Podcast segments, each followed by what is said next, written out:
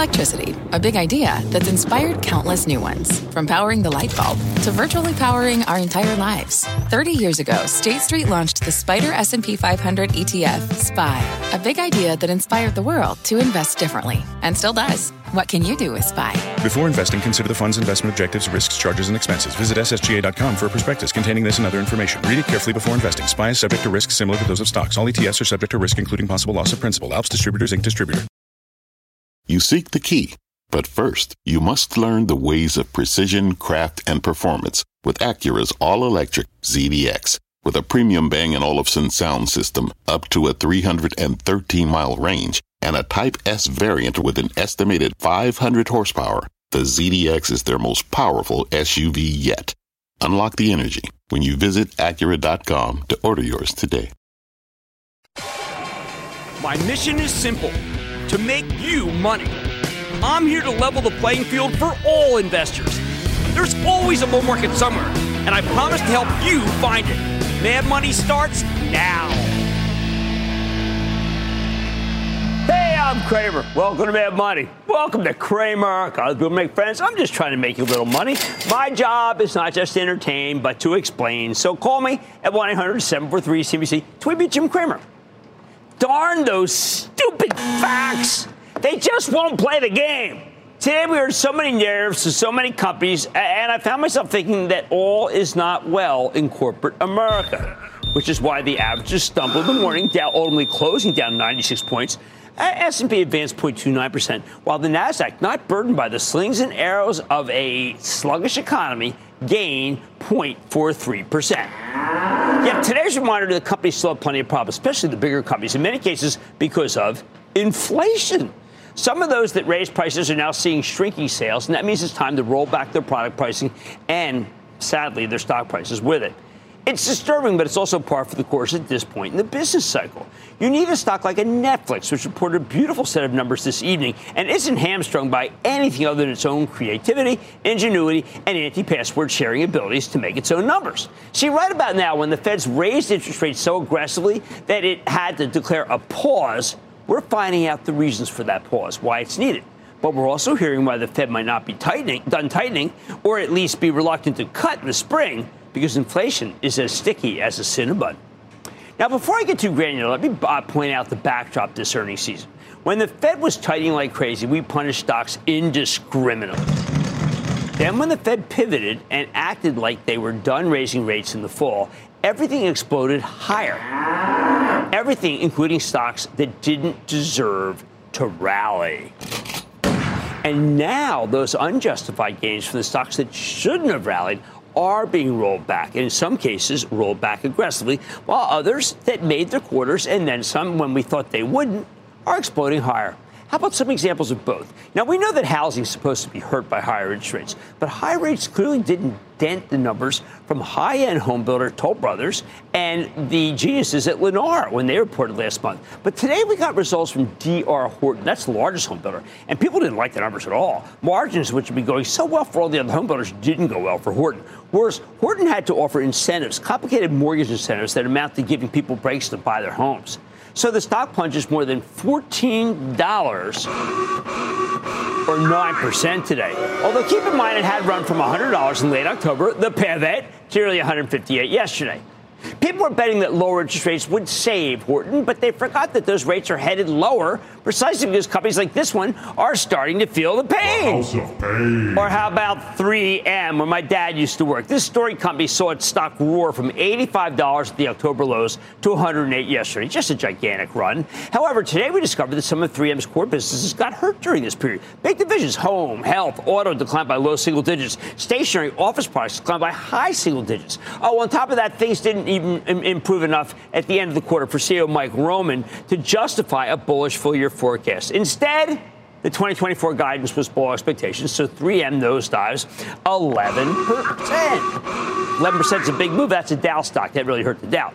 I got the sense that without the rate cuts, 3M might have a hard time even making the new forecast. Some companies had super strong earnings to the point where you'd expect their stocks to soar. General Electric just put up some amazing aerospace numbers, and I figured its stock would catch fire, especially because it's about to spin off its renewable energy business, which, by the way, looked pretty good. Yet the stock actually opened down for it. Now, GE's been blessed with its own cycle, the aerospace cycle, which acts independently of the Fed. That said, CEO Larry Culp made it clear that there's still way too much inflation in the system and too many supply chain problems, too. It's a credit to Culp that he was able to translate those orders into revenues and then earnings. But GE is somewhat weaker than I expected. And when I, I, I dug down, I realized that supply chain issues and inflation really were the culprits. It's kind of like a COVID era throwback. I chalked it up to what can you do when your business is that strong? You're going to have some inflation. But if you want to see the flip side of those stories, why don't you check out the stocks of Procter & Gamble and RTX? That's the old Raytheon United Technologies combo. Both these companies had some real issues going into the quarter. Procter's become a serial disappointer of the consumer p- products group. This is a company that regularly turns a silk purse into a sow's ear, whatever the heck that means. Procter couldn't tell a positive story about the Cincinnati Bengals if they won the Super Bowl, which they didn't. So Procter's stock has been a total. We didn't get any pivot at all from this one. In fact, the stock coming in today was down from where it was trading at the end of October, when the rest of the market bottomed and then rallied furiously, leaving P&G way behind. But because we were ready for Procter & Gamble to once again throw ice water on the positives, it was shocking when management didn't do that. When it didn't make you feel like an idiot, an especially idiot to use French, for owning the stock. In fact, they said people aren't trading down. They're buying P&G's best of breed branded products, which allowed their margins to go up. I think the stock would have done nothing if not for the expectations game. But the bar was so low, set by the company, of course, that the stock shot up 4%. Hey, a pleasant surprise my Charitable Trust, which owns it and will discuss at tomorrow's Investing Club meeting at noon, which I know you won't join, but I don't care. Actually, you probably will, and I really like it. In the end, when Procter didn't mess up the presentations for once, the stock roared no doubt aided by short sellers who've been betting once again that management would continue to be their own worst enemy and would crush their own stock with negatives because that's all they seem to know how to do. I, I, I told my wife to stop using Tide. I was sick of it. I said, give me some positives. Switch to that Unilever garbage. She stayed with Tide. See, we're weighted like everybody else. RTX may be the real tough one here. The stock rallied hard, up 5.3% because the company was able to contain a warranty problem involving its geared turbofan aircraft engine.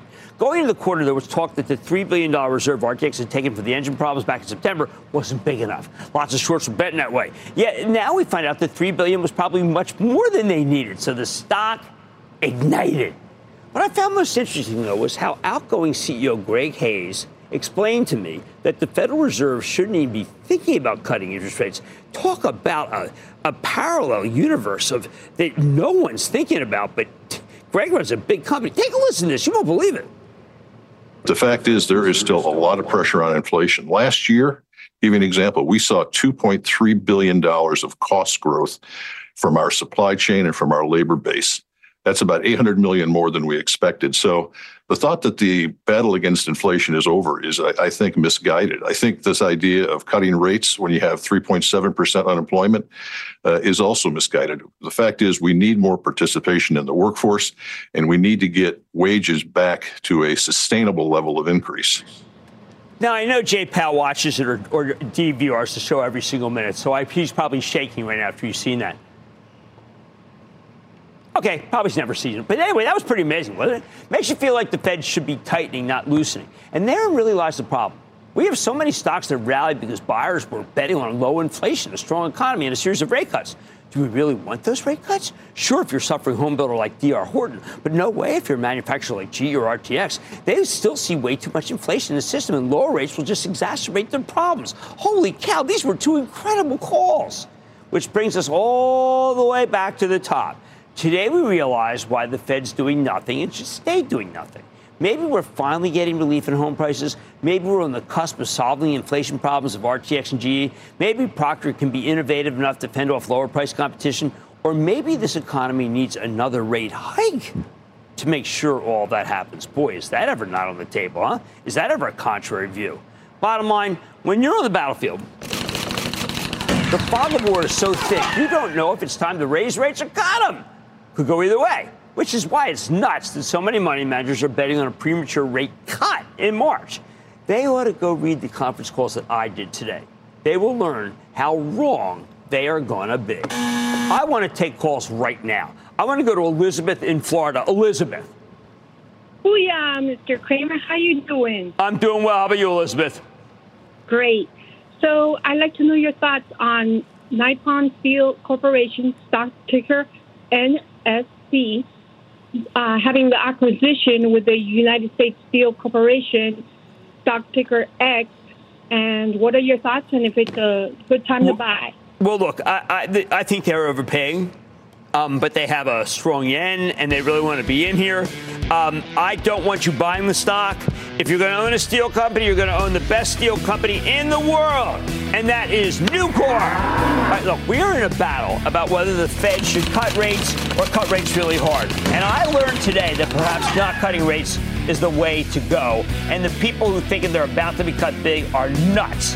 So many managers are betting that way, though, that I got to start thinking about how wrong they could be. Hey, buddy, tonight, I'm focusing on a major theme that could unfold in 2024. That's the comeback of the PC market and breaking it down for what it means so that you can make some money. Plus, could Logitech bank on the, the trend of PCs? Hey, you know what? After today's post earnings drop, I'm going to chat with the company's brand new CEO, find out how it's positioning itself, and an app company in Kazakhstan just had the biggest IPO since Birkenstock. I'll reveal what its debut means for companies hoping to come public. And let me just tell you something it is downright bullish. So stay with Cramer.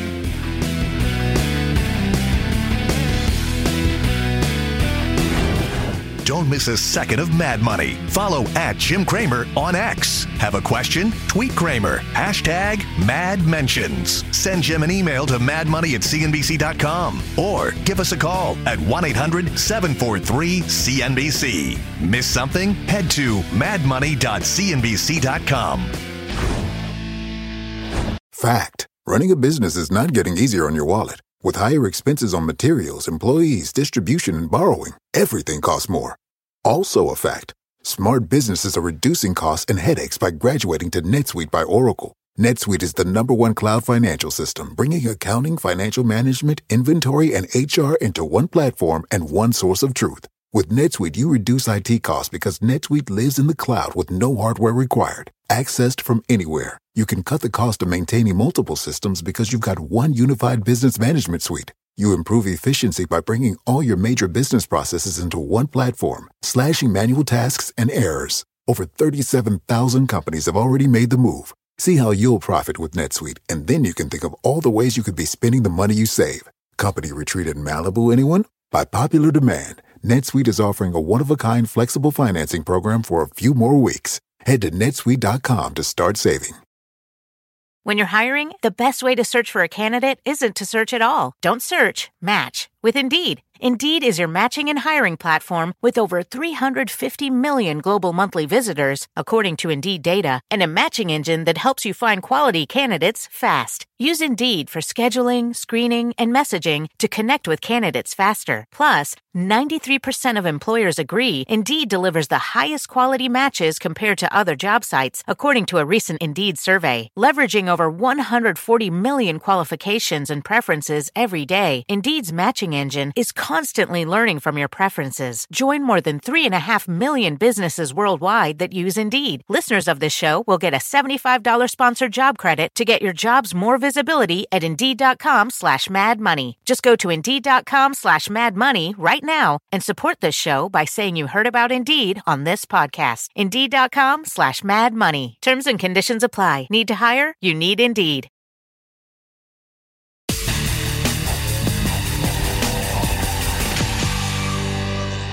I know I'm alone, but I keep telling you the personal computer business is about to turn. More on that later. But how do we square that call with today's horrific 12% sell off in Logitech International, which makes all sorts of computer peripherals and gaming accessories? Last night, Logitech reported some strong numbers. 39 cent earnings beat off a $1.14 basis with higher than expected sales to boot. Unfortunately, rather than focusing on all that good stuff, Wall Street seized upon a single line from the company's guidance, and I quote, Looking ahead to fiscal 2025, we do not anticipate an inflection point in the slope of this curve, end quote. In other words, they've had negative sales growth and they don't see that going positive in the 12 months ending in March of next year. We'll delve into that. Good. In response, the stock got crushed. So, how worried should we be given the fact that the company also gave us terrific earnings beat? Let's check in with Hanneke Faber. She's the brand new CEO of Logitech International to get a better read of the situation. Hanneke, welcome to Mad Money. Thank you so much, Jim. It's an honor to be here. Oh, thank you. Now, you know, we had, and uh, I'd say Bracken Darrell may have been on the show more than almost anybody else in the history of, uh, uh of Mad Money. Uh, so we only have his impressions of the company. Tell us your first impressions of what Logitech is like. Yeah, thanks so much.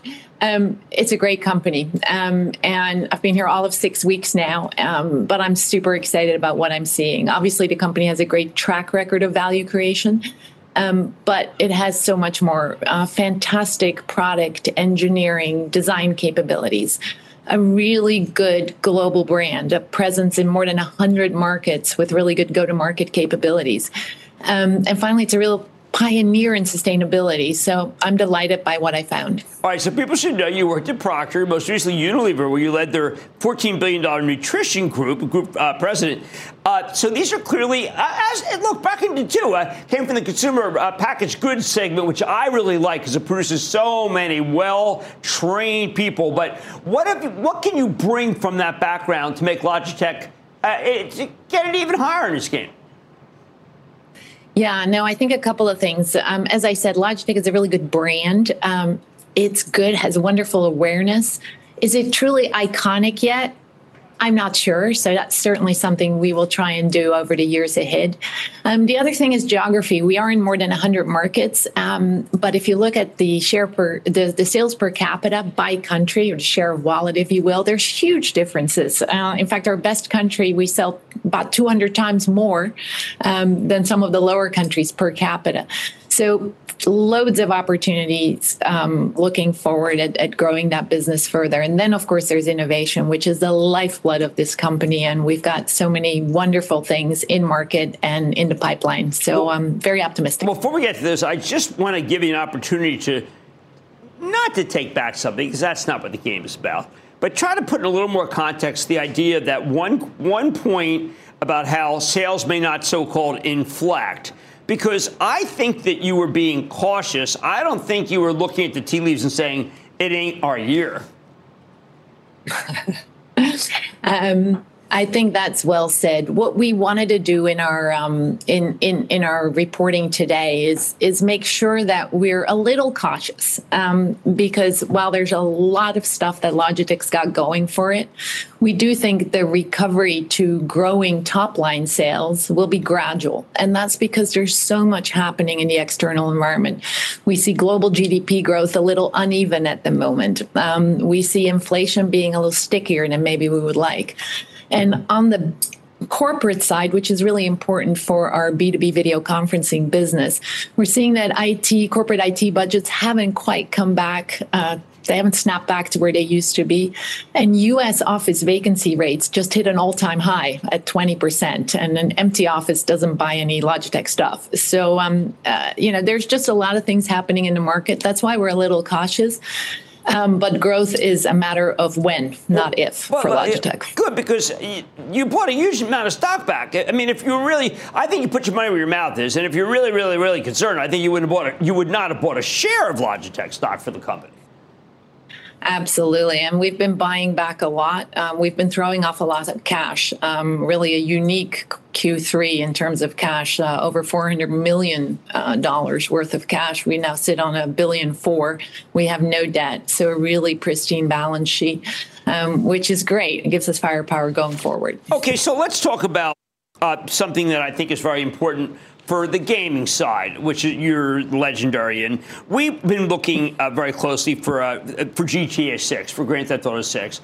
And you have to have the latest and greatest in order to be able to do this stuff. And uh, my friends who are gamers don't want to be in third tier uh, hardware. They want Logitech. Can GTA spell kind of like almost like a PC refresh cycle for you? Can it be that important? Well, of course, we love gaming. It's a big part of our business. And longer term, um, again, those macros in gaming are really strong. Uh, used to be a pretty narrow audience gaming, younger men. Right. It is now men and women. It is older people and younger people. It's not just shooting games. It's really a way to socially connect. So gaming, gaming is a good neighborhood to be in. Um, a single game is not going to change our business. Um, what changes our business is some of the great innovation um, that we're putting out there. So if I look back to Q3, um, a couple of the things that we're excited about um, is our simulation business. So that actually is wheels and driving. Um, we're gaining share there. Those are some really great products. Our our, our wheels. Um, also, the really premium end, our ProLite mouse um, is the gaming mouse every great gamer wants. Um, and that premium side of the business is also doing really well. We're proud of, of what's happening in gaming. And again, the future there is bright.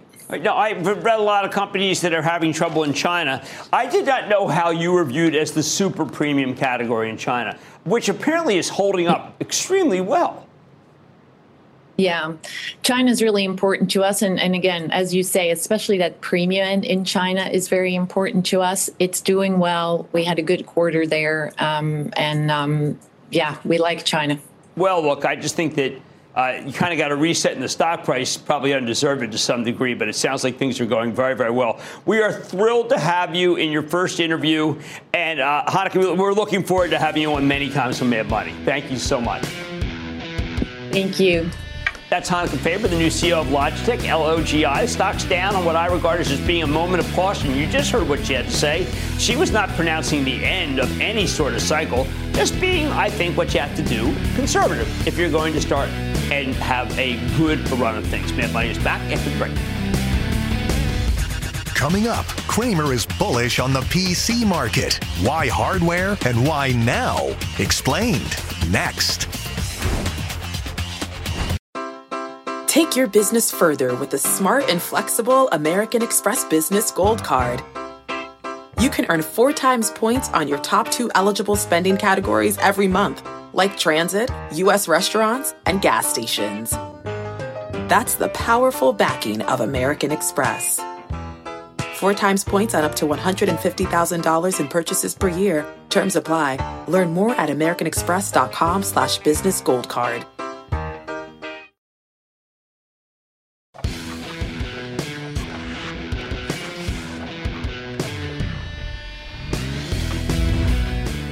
I keep telling you that 2024 is the year where the personal computer makes a comeback. I think there's a huge PC refresh cycle coming in tonight. I'm going to explain why, and we're going to make a lot of money from it. This industry's had a weird trajectory for the past four years. There was this explosion of PC sales in 2020 and 2021, totally unnatural, as people bought new computers so they could work from home. Then we got over the pandemic, and the whole industry ended up with way too much inventory. They had built thinking it would last, this crazy demand would last forever. They ramped up production, assuming high levels of demand would never stop. But in reality, you just don't need a new computer every year, do you? So 2022 and 2023 were truly ugly years for the PC business and everything that went in them. In the middle of last year, though, we started hearing optimism about a bottom in PC sales. Now, some of that's simply timing. If you bought a new computer in the spring of 2020, it's almost four years old, which means for many it's time for replacement. At the same time, the artificial intelligence revolution has made upgrading your computer more essential because you need new hardware to run anything AI related. When you drill down to the quarterly PC sales stats from Gartner, it's clear that turn has already arrived. After being down 9% in the third quarter, PC sales were up 0.3% in the fourth quarter. Okay, not a fantastic number, but it represents a huge shift in the overall trajectory. And on Wall Street, we always call it this kind of thing inflection point. Yet the global PC market finally had positive year over year shipments growth after eight consecutive quarters of declines. Never been like that before either. And the U.S. numbers were even better than the global ones. So, how do we play it? How do we make money from this? I want to make money from it. How about you? All right, look, I can give you any number of answers here. There's a legion of semiconductor companies that will make more money as PCs start growing again. Everything from memory chip makers like Micron and Western Digital, where some, where some of the parts much more than it is. Ultra high tech graphics cards makers like Nvidia. AMD's a huge PC play. In fact, the theme may be even so strong that I'm going to throw in Intel, even though it's been losing market share to AMD for years. Now, some other large tech companies will get a boost from the PC refresh cycle. Apple's seen weaker Mac sales of late. That could change. Not that important to the actual stock price. Hey, similarly, you better believe that Microsoft's core business will do better in this environment, and that is important to the stock price. But you know what? Let's not complicate. Let's not overthink. All right, this is really what bad investors do. They come up with a preposterous thesis and hope that everyone comes up with it. You want to bet on a rebound in PCs? Why not just buy the PC makers like Dell and HP Inc., which collectively account for roughly half of U.S. PC sales?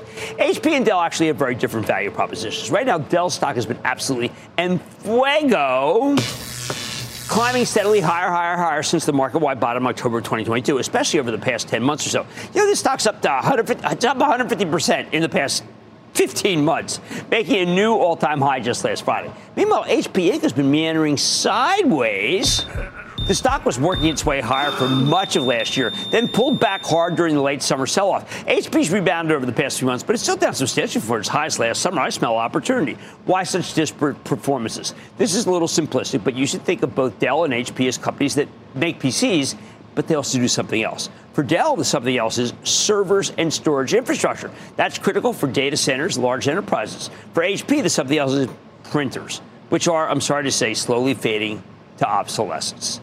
See, and that's what's keeping HP heat down. That's why it doesn't rally like it should. Now, both these companies saw mid-teen sales declines in their latest fiscal year, but Dell could point to strong orders and customer interest in its server and infrastructure business. While HP uh, got to tell us, I, I don't know, that 3D printing will be big someday, even if 2D printing seems like a goner, then that's the main reason why Dell stock has been a much better performer. I don't know. I I have spent a huge amount of time trying to figure out how to get out of the HP conundrum here with the printer. and I have not been able to come up with it. But then again, they haven't either. At this point, if you want to think HP is a value proposition, that's fine. It certainly represents value here with the stock selling for just 8.6 times the midpoint of their full year earnings forecast. At the same time, HP is paying you to wait. They got a robust 3.7% dividend yield. We spoke to CEO Enrique Lores uh, in November, right after his company reported an inline quarter with a forecast for the next quarter that was widely considered disappointing. The stock rallied anyway, which told me that the bad news is already baked into HP stock. More importantly, I think Lores told a great story about uh, HP's outlook for the year ahead, and he's the first one who called my attention to this AI-driven PC upgrade cycle. Thank you, Enrique. If you want a value stock, you got my blessing to pull the trigger right here. Bye, bye, bye. HP. How about that? All right, after a huge run over the past 15 months, this stock's more expensive than HP, but honestly, not all that much expensive. Incredibly, even after that 150% gain from the bottom in late 2022, Dell trades at only 11.6 times earnings. You know, people keep saying the market's so expensive. You think that's expensive? 11.6? You don't know what you're doing. Uh, 11.6 times earnings estimates for the 12 months end next January. Dell also pays a dividend, though its yield is much more modest than HP's at 1.8%. Its yield is modest, of course, because the stock shot up. We know that investors don't love to pay up for the hardware companies, but it's not like the stock's going crazy expensive. When you consider that we're at a point where the PC sales growth is inflecting from negative to positive, meaning the turn's happening right now, I think Dell's shares could be blessed with even more multiple expansion. I do hope Mike is watching and, and can come in because Michael is a super guy. Easy to make the case, uh, Michael Dell, easy to make this the case that this $82 stock is headed for the triple digits, probably sooner rather than later. Let me give you the bottom line here in a story and a thesis that I'm going to be pushing all of 2022 and uh, 2022, 2024, 2022, bad year, all of 2024 and it, by the way, even tomorrow at my 12 o'clock meeting that you're probably not going to go to because you're so busy, you got something else to do. Uh, what are you doing, like playing Grand Theft Auto 5 or something? Here's the bottom line the turn in the PC market is already well underway, thanks to a natural refresh cycle and a newfound AI cycle. That still seems somewhat underappreciated to me. While there are plenty of ways to play it, I don't want you to overthink it. You want PC exposure, you buy HP or Dell. It's just not that complicated. HP is the value option, Dell has better fundamentals and much, much, much more momentum. I want to go to Paul, my home state of New Jersey. Please, Paul. Hey, Jim. Thanks for having me on. Uh, hey, man, what's going on? Hey, how you doing? Been a long time fan, but I haven't listened in a while, so I don't know how you still believe in SPACs. But I think I have a good SPAC here. AvePoint, AVPT. They did two, 260 million in revenue last year, and they grow between 15 20 percent the last four or five years. All right, you got to call me skeptical. I mean, I got these rules. They got to be making money if they're a SPAC. I, I like Vertiv. I like DraftKings. Those are like two SPACs of the 600 that I've looked at. Uh, so I'm not going there with the AvePoint. I just can't. I'm afraid of hurting somebody. I want to say I walk, you know, I walk around a lot. I don't want some guy saying, "Hey, you buried me in AvePoint." So I'm going to take a pass. Let's go to Bill in Massachusetts. Bill. Booyah, Mr. Oh, Cramer. Man. How, How you been? All right, big guy. What's shaking? Hey, I got a few questions for you, here, Jim. Uh, I know you're uh, you're uh, uh familiar with this company. Uh, for the last eight quarters, they've uh, beat their earnings on every for all eight quarters. I'm very impressed. You talked about this company over the summer, and I picked some up. I'm very happy. It's up $65 a share. It's a digital data cloud company, uh, Adobe. All right, so uh, I got my daughter uh, for the holidays. I bought her the full suite of Adobe, everything. I mean, the, the actual like subscription. I have to tell you, this company is fabulous. And we all play with it. I mean, it's hers. I gave it to her, but you know, I, you're right. I mean, Adobe is incredible, and you can be so creative. People who have a creative bent, please try to get at least one part of the suite. I did buy the expensive one, and you'll know why this stock is up 15% in the last six months. It's such a great performer, and that's because Shantanu Narayan has invented. A, well, his team has put out a product that is just makes you be creative, even if you're not all right, the turn of the PC market is well underway. And if you want some names to play, don't overthink it. Just think HP Inc. for value or Dell for a little bit better growth. Now, there's much more mad money in it, including a Kazakhstan. You know, some people call Kazakhstan. Those people are wrong. A Kazakhstan-based app company coming public, and it, signals to me that the gates are open for the IPO market in 2024. I'm going to give you my take. Plus, China is cracking down on abnormal trading, and I say, give me a break, and I'll explain why. And no one will like what I have to say, but you know what? I don't care. Now, all your calls rapid fire tonight's edition of the Lightning Round. So, stay with Cramer.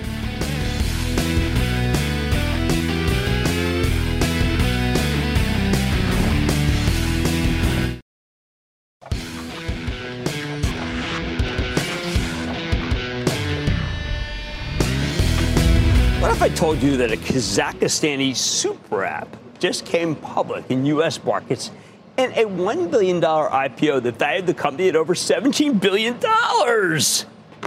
Sounds like something that might have happened in 2021, but it was only a few days ago. Last Friday, a company called Kaspi KZ, which that's Kaspi.kz, which owns the number one super app in Kazakhstan, started trading on the NASDAQ. Apparently, investor demand for this deal was so strong they had to upsize it. Originally, they were going to offer 9 million American depository shares, but they ended up offering 11.3 million. That's incredible. And the stock actually did fine right out of the gate, rallying 4% on Friday. They've given back some of those gains yesterday. Not incredible. Oh, but we've seen far more hype debuts. So is Kaspi.kz worth buying here? I'm reflexively skeptical. But how the heck would I know? I don't have a clue about the mobile software business in Kazakhstan, although I do know where it is on the map. I will say that we've seen super apps from faraway markets come public before, and they've been, you know what? Real, real disappointments. The whole concept here is a mobile platform that offers a wide array of digital services, like a Uber, like a DoorDash, Instacart. Venmo, all rolled into one. They're surprisingly popular in emerging markets. I first heard of super apps from a company called Sea Limited, which is a variety of gaming, uh, e-commerce, digital pl- payments from businesses across Southeast Asia. Boy, it sounded so fabulous. I mean, I was like put together just for us, right? The stock was red hot in the bubble issue stage of 2020 and 2021, rallying more than 800% from the end of 2019 through its peak in late 2021. At its high, Sea Limited had a market capitalization of over $200 billion. But then the stock just collapsed. Sell, sell, sell. Once the Fed started tightening, it, it never came back. At this point, it's down, down nearly 90% from its peak, and yet it still has a $23 billion market cap. It's probably too big. After Sea Limited was another one. It's called Grab. Yeah, this was a digital player that was supposed, supposed to be the leader in the Southeast Asian super app space. Grab came public in what was ultimately the largest of, a, of the hundreds of SPAC deals during this SPAC boom when they valued the company at eye-watering $40 billion. But the stock fell through the default SPAC starting price of $10 on its first day of trading after the SPAC merger closed in early December of 2021, and it never came back. These days, Grab is valued at less than 12 billion. That, too, may be too high. So forgive me if I'm not eager to get in bed with another super app story, especially one from Kazakhstan. Okay? Yeah, this place is unbelievable, which is just slightly out of my area of expertise. But if you like it, how about this? If you can name the currency of Kazakhstan, uh, you can consider investing in Kaspi.kz. It's the Tangy.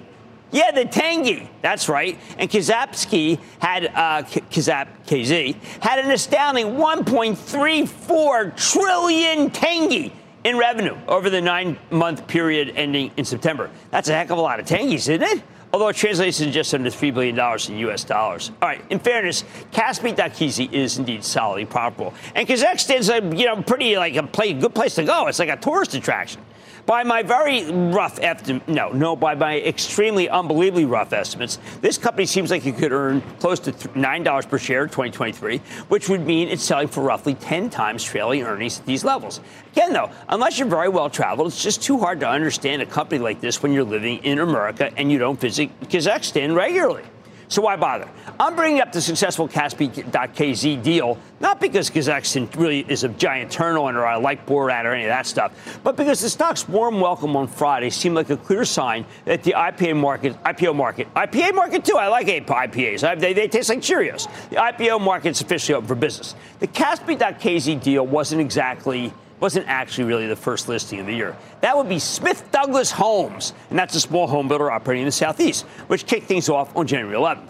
That one's done pretty well. Pricing at $21, popping to $24 on its first day, hanging on at 24 change. Remember, the definition of a good deal in mad money terms is one that lets you get stock and goes up, not a lot, but a little. Because the ones that go up really big, you never get stock in anyway. And the ones that are bombs, well, I'm going to call them out. Later this week, we'll move, uh, we're going to have three more deals including a fairly large $880 million offering from BrightSpring Health and a couple of decent sized biotech deals, CG Oncology and ArriVent Biopharma. You know what? I say we are off and running.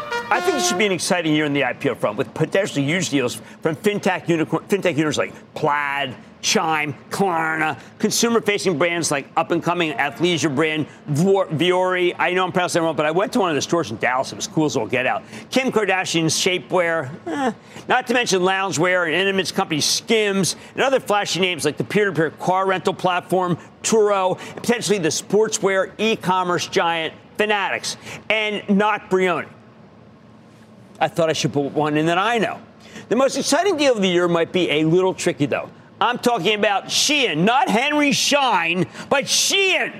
That's the Asian fast food, uh, fast food, fast fashion company that's likely to become your daughter's favorite e-commerce destination. Although I have checked it out, and I was afraid to put my name in because I figured I'd be spammed from all points around the universe. I've long warned you away from Chinese IPOs because on average they tend to perform a lot worse than their American counterparts. But Shein does have a really compelling story, and the company's technically moved from China to Singapore, even as large parts of its operations remain in the People's Republic. Tough call. It might be a situation where if you can get some shares in the actual deal, admittedly highly unlikely, take it and then flip it. Otherwise, take a pass. But let's see how the numbers look when the deal arrives. It's just everybody's buzzing about the deal. I don't like the long, you know, if you order something from Shein, it's got like this kind of amorphous date of when it comes. Whereas, like, if you order from Amazon, it tells you sort of at your house before you even press the button. There are also a couple of IPOs that might be instant favorites of the meme stock crowd.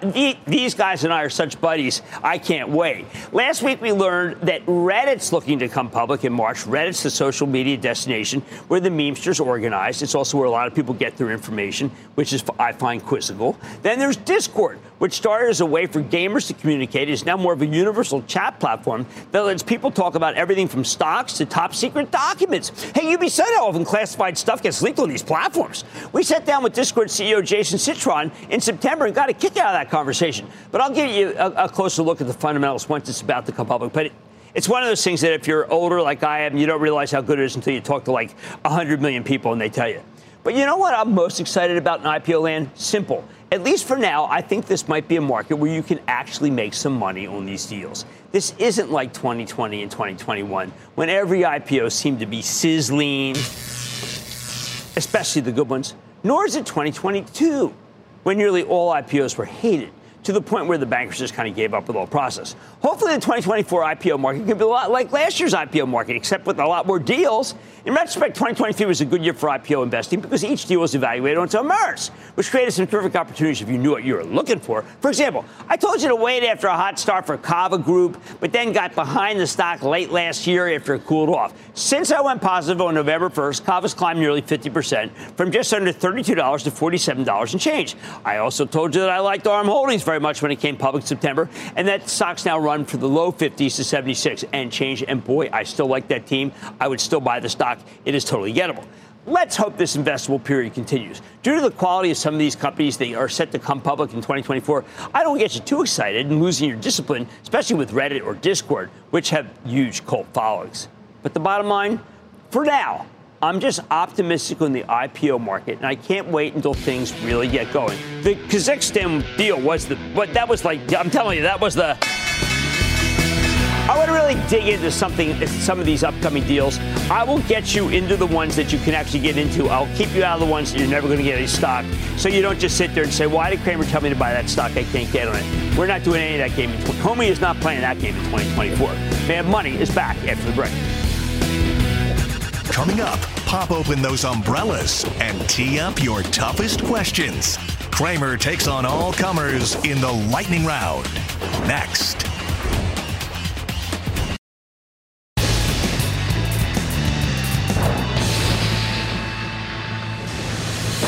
It is time. Some of the lightning round. Chris Best, right? Ralph Golden, same list, Dr. my step, my step first, look over you. Play this up. And then the lightning round is over. Are you ready, Ski Daddy? Time for the lightning round. Let's start with Sam in Massachusetts. Sam. Booyah, Jimmy Chill. Yo, Chief, what's happening? Jim, I've been looking at the small cap industrial, and I wanted to get some of your uh, market wisdom on it. What do you think of Fluor Corporation, FLR? Sad to say, I remember when it was a large cap and the rest of the market was big too. It's kind of like Gloria Swanson, you know what I mean? Okay, here's the deal. Fluor, they have missed the quarter more times than I think they've made the quarter. We're going to stay away from them, even though we do like the uh, infrastructure theme. We're not going to play it that way. How about we go to Sunil in California? Sunil. Hello, Jim. Good evening. Good afternoon. How are you? I am doing well. How about you, Sunil? What's happening? I'm doing well. Happy New Year to you. Same. I have a question on a company called Illumina, stock symbol ILMN. Oh, Illumina. Okay, Illumina is a second-rate Danaher. All right, so you can be with the second-rate. No one. Look, I have been with a lot of second-raters in my life, and I think that second-raters have a place, just like mediocrity had a place in the Supreme Court. But we're going to go by Danaher. We're not going to buy Illumina, and we're just going to put the second-raters to the side for the moment. Let's go to Charlie in California. Charlie. Hey, Jim. Hey, I want to start off by saying thank you, man. Your show inspired me to start investing. I was a little intimidated about the whole stock market thing. I've been watching you for a while, and you inspired me to jump in. So the airlines have been getting my attention with the whole Boeing dip and everything like that. And with uh, American and the rest of them jumping today, it's, it's now a time to get into the airlines or wait. Yeah, look, I think you can make a couple of a couple of smackers in Delta, but there's nothing more than that. These are all trades. People should understand airlines are trades. They had a re- they had a, re- a renaissance, to quote my friend Will Frost. That's kind of gone away. Now it's just up and down and up and down. I say stay away. We ought to use like when he says we hear these nice things. Those would be such good it's almost like a, a, commercial for like the investing club or something. It would be something. I don't know. I'm just kind of talking out loud. Let's go to uh, Michael in Colorado. Michael. Hey, Jim. Booyah from the Mile High City. Excellent. What's up? What do you think about the luxury segment for 2024? More specifically, what do you think about Ferrari, which some analysts put at a fair value of 275? Right now, it's trading about 21% above that. It, it, it's hard. It's hard. Right now, the premiumization quality of almost everything other than Richemont is not doing well. I'm going to have to say, let's take a pass on Ferrari, and I have like a full time. And that, ladies and gentlemen, good. The lightning round. The lightning round is sponsored by Charles Schwab. Coming up, what does recent news about Jack Ma signal for China stocks? Cramer warns, not much and explains after the break.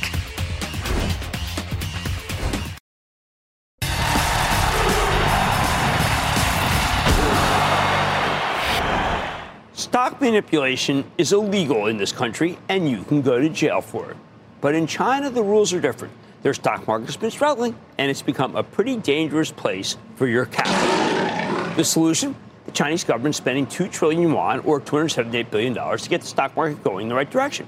Yep, they're creating a stabilization fund, and I'm sure the Communist Party will be in there buying the best of the lot. Buy, buy, buy, buy, buy, buy, buy, buy, buy, buy! Not just to make it so savers will do better, but to lure in foreign investors like you who left the building in response to the Chinese market's poor performance. I can see many people in this country arguing that this stock manipulation is a good thing. So it's once again time to buy Alibaba and Baidu and JD.com and NIO, the car company. I'm sure they'll go up a little bit. The Chinese manipulation could cause people to get back into the Chinese market in a big way, though, because if you can buy Chinese stocks with a floor, I'm sure a lot of people think, why not go for it? Hey, maybe you can get some shares in the red hot Shein company. which the government will take care of. And you can make some quick money provided you buy some of the Chinese dogs, the detritus that crushed American investors. Yep, that's manipulation of a different color. That's honest manipulation. To which I say, are you kidding me?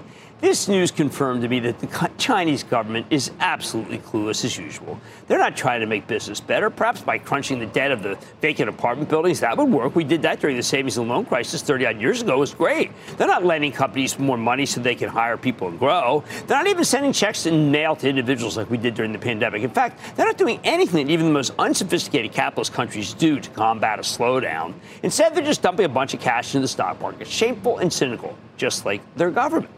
Sarah Eisen asked me today what was the difference between the Fed buying bonds and the Chinese government buying bonds. Fair point, but the Fed buys bonds as part of a strategy to control interest rates and stabilize the economy. That's its mandate. Pouring money to the stock market in order to manipulate, manipulate it doesn't accomplish any of that.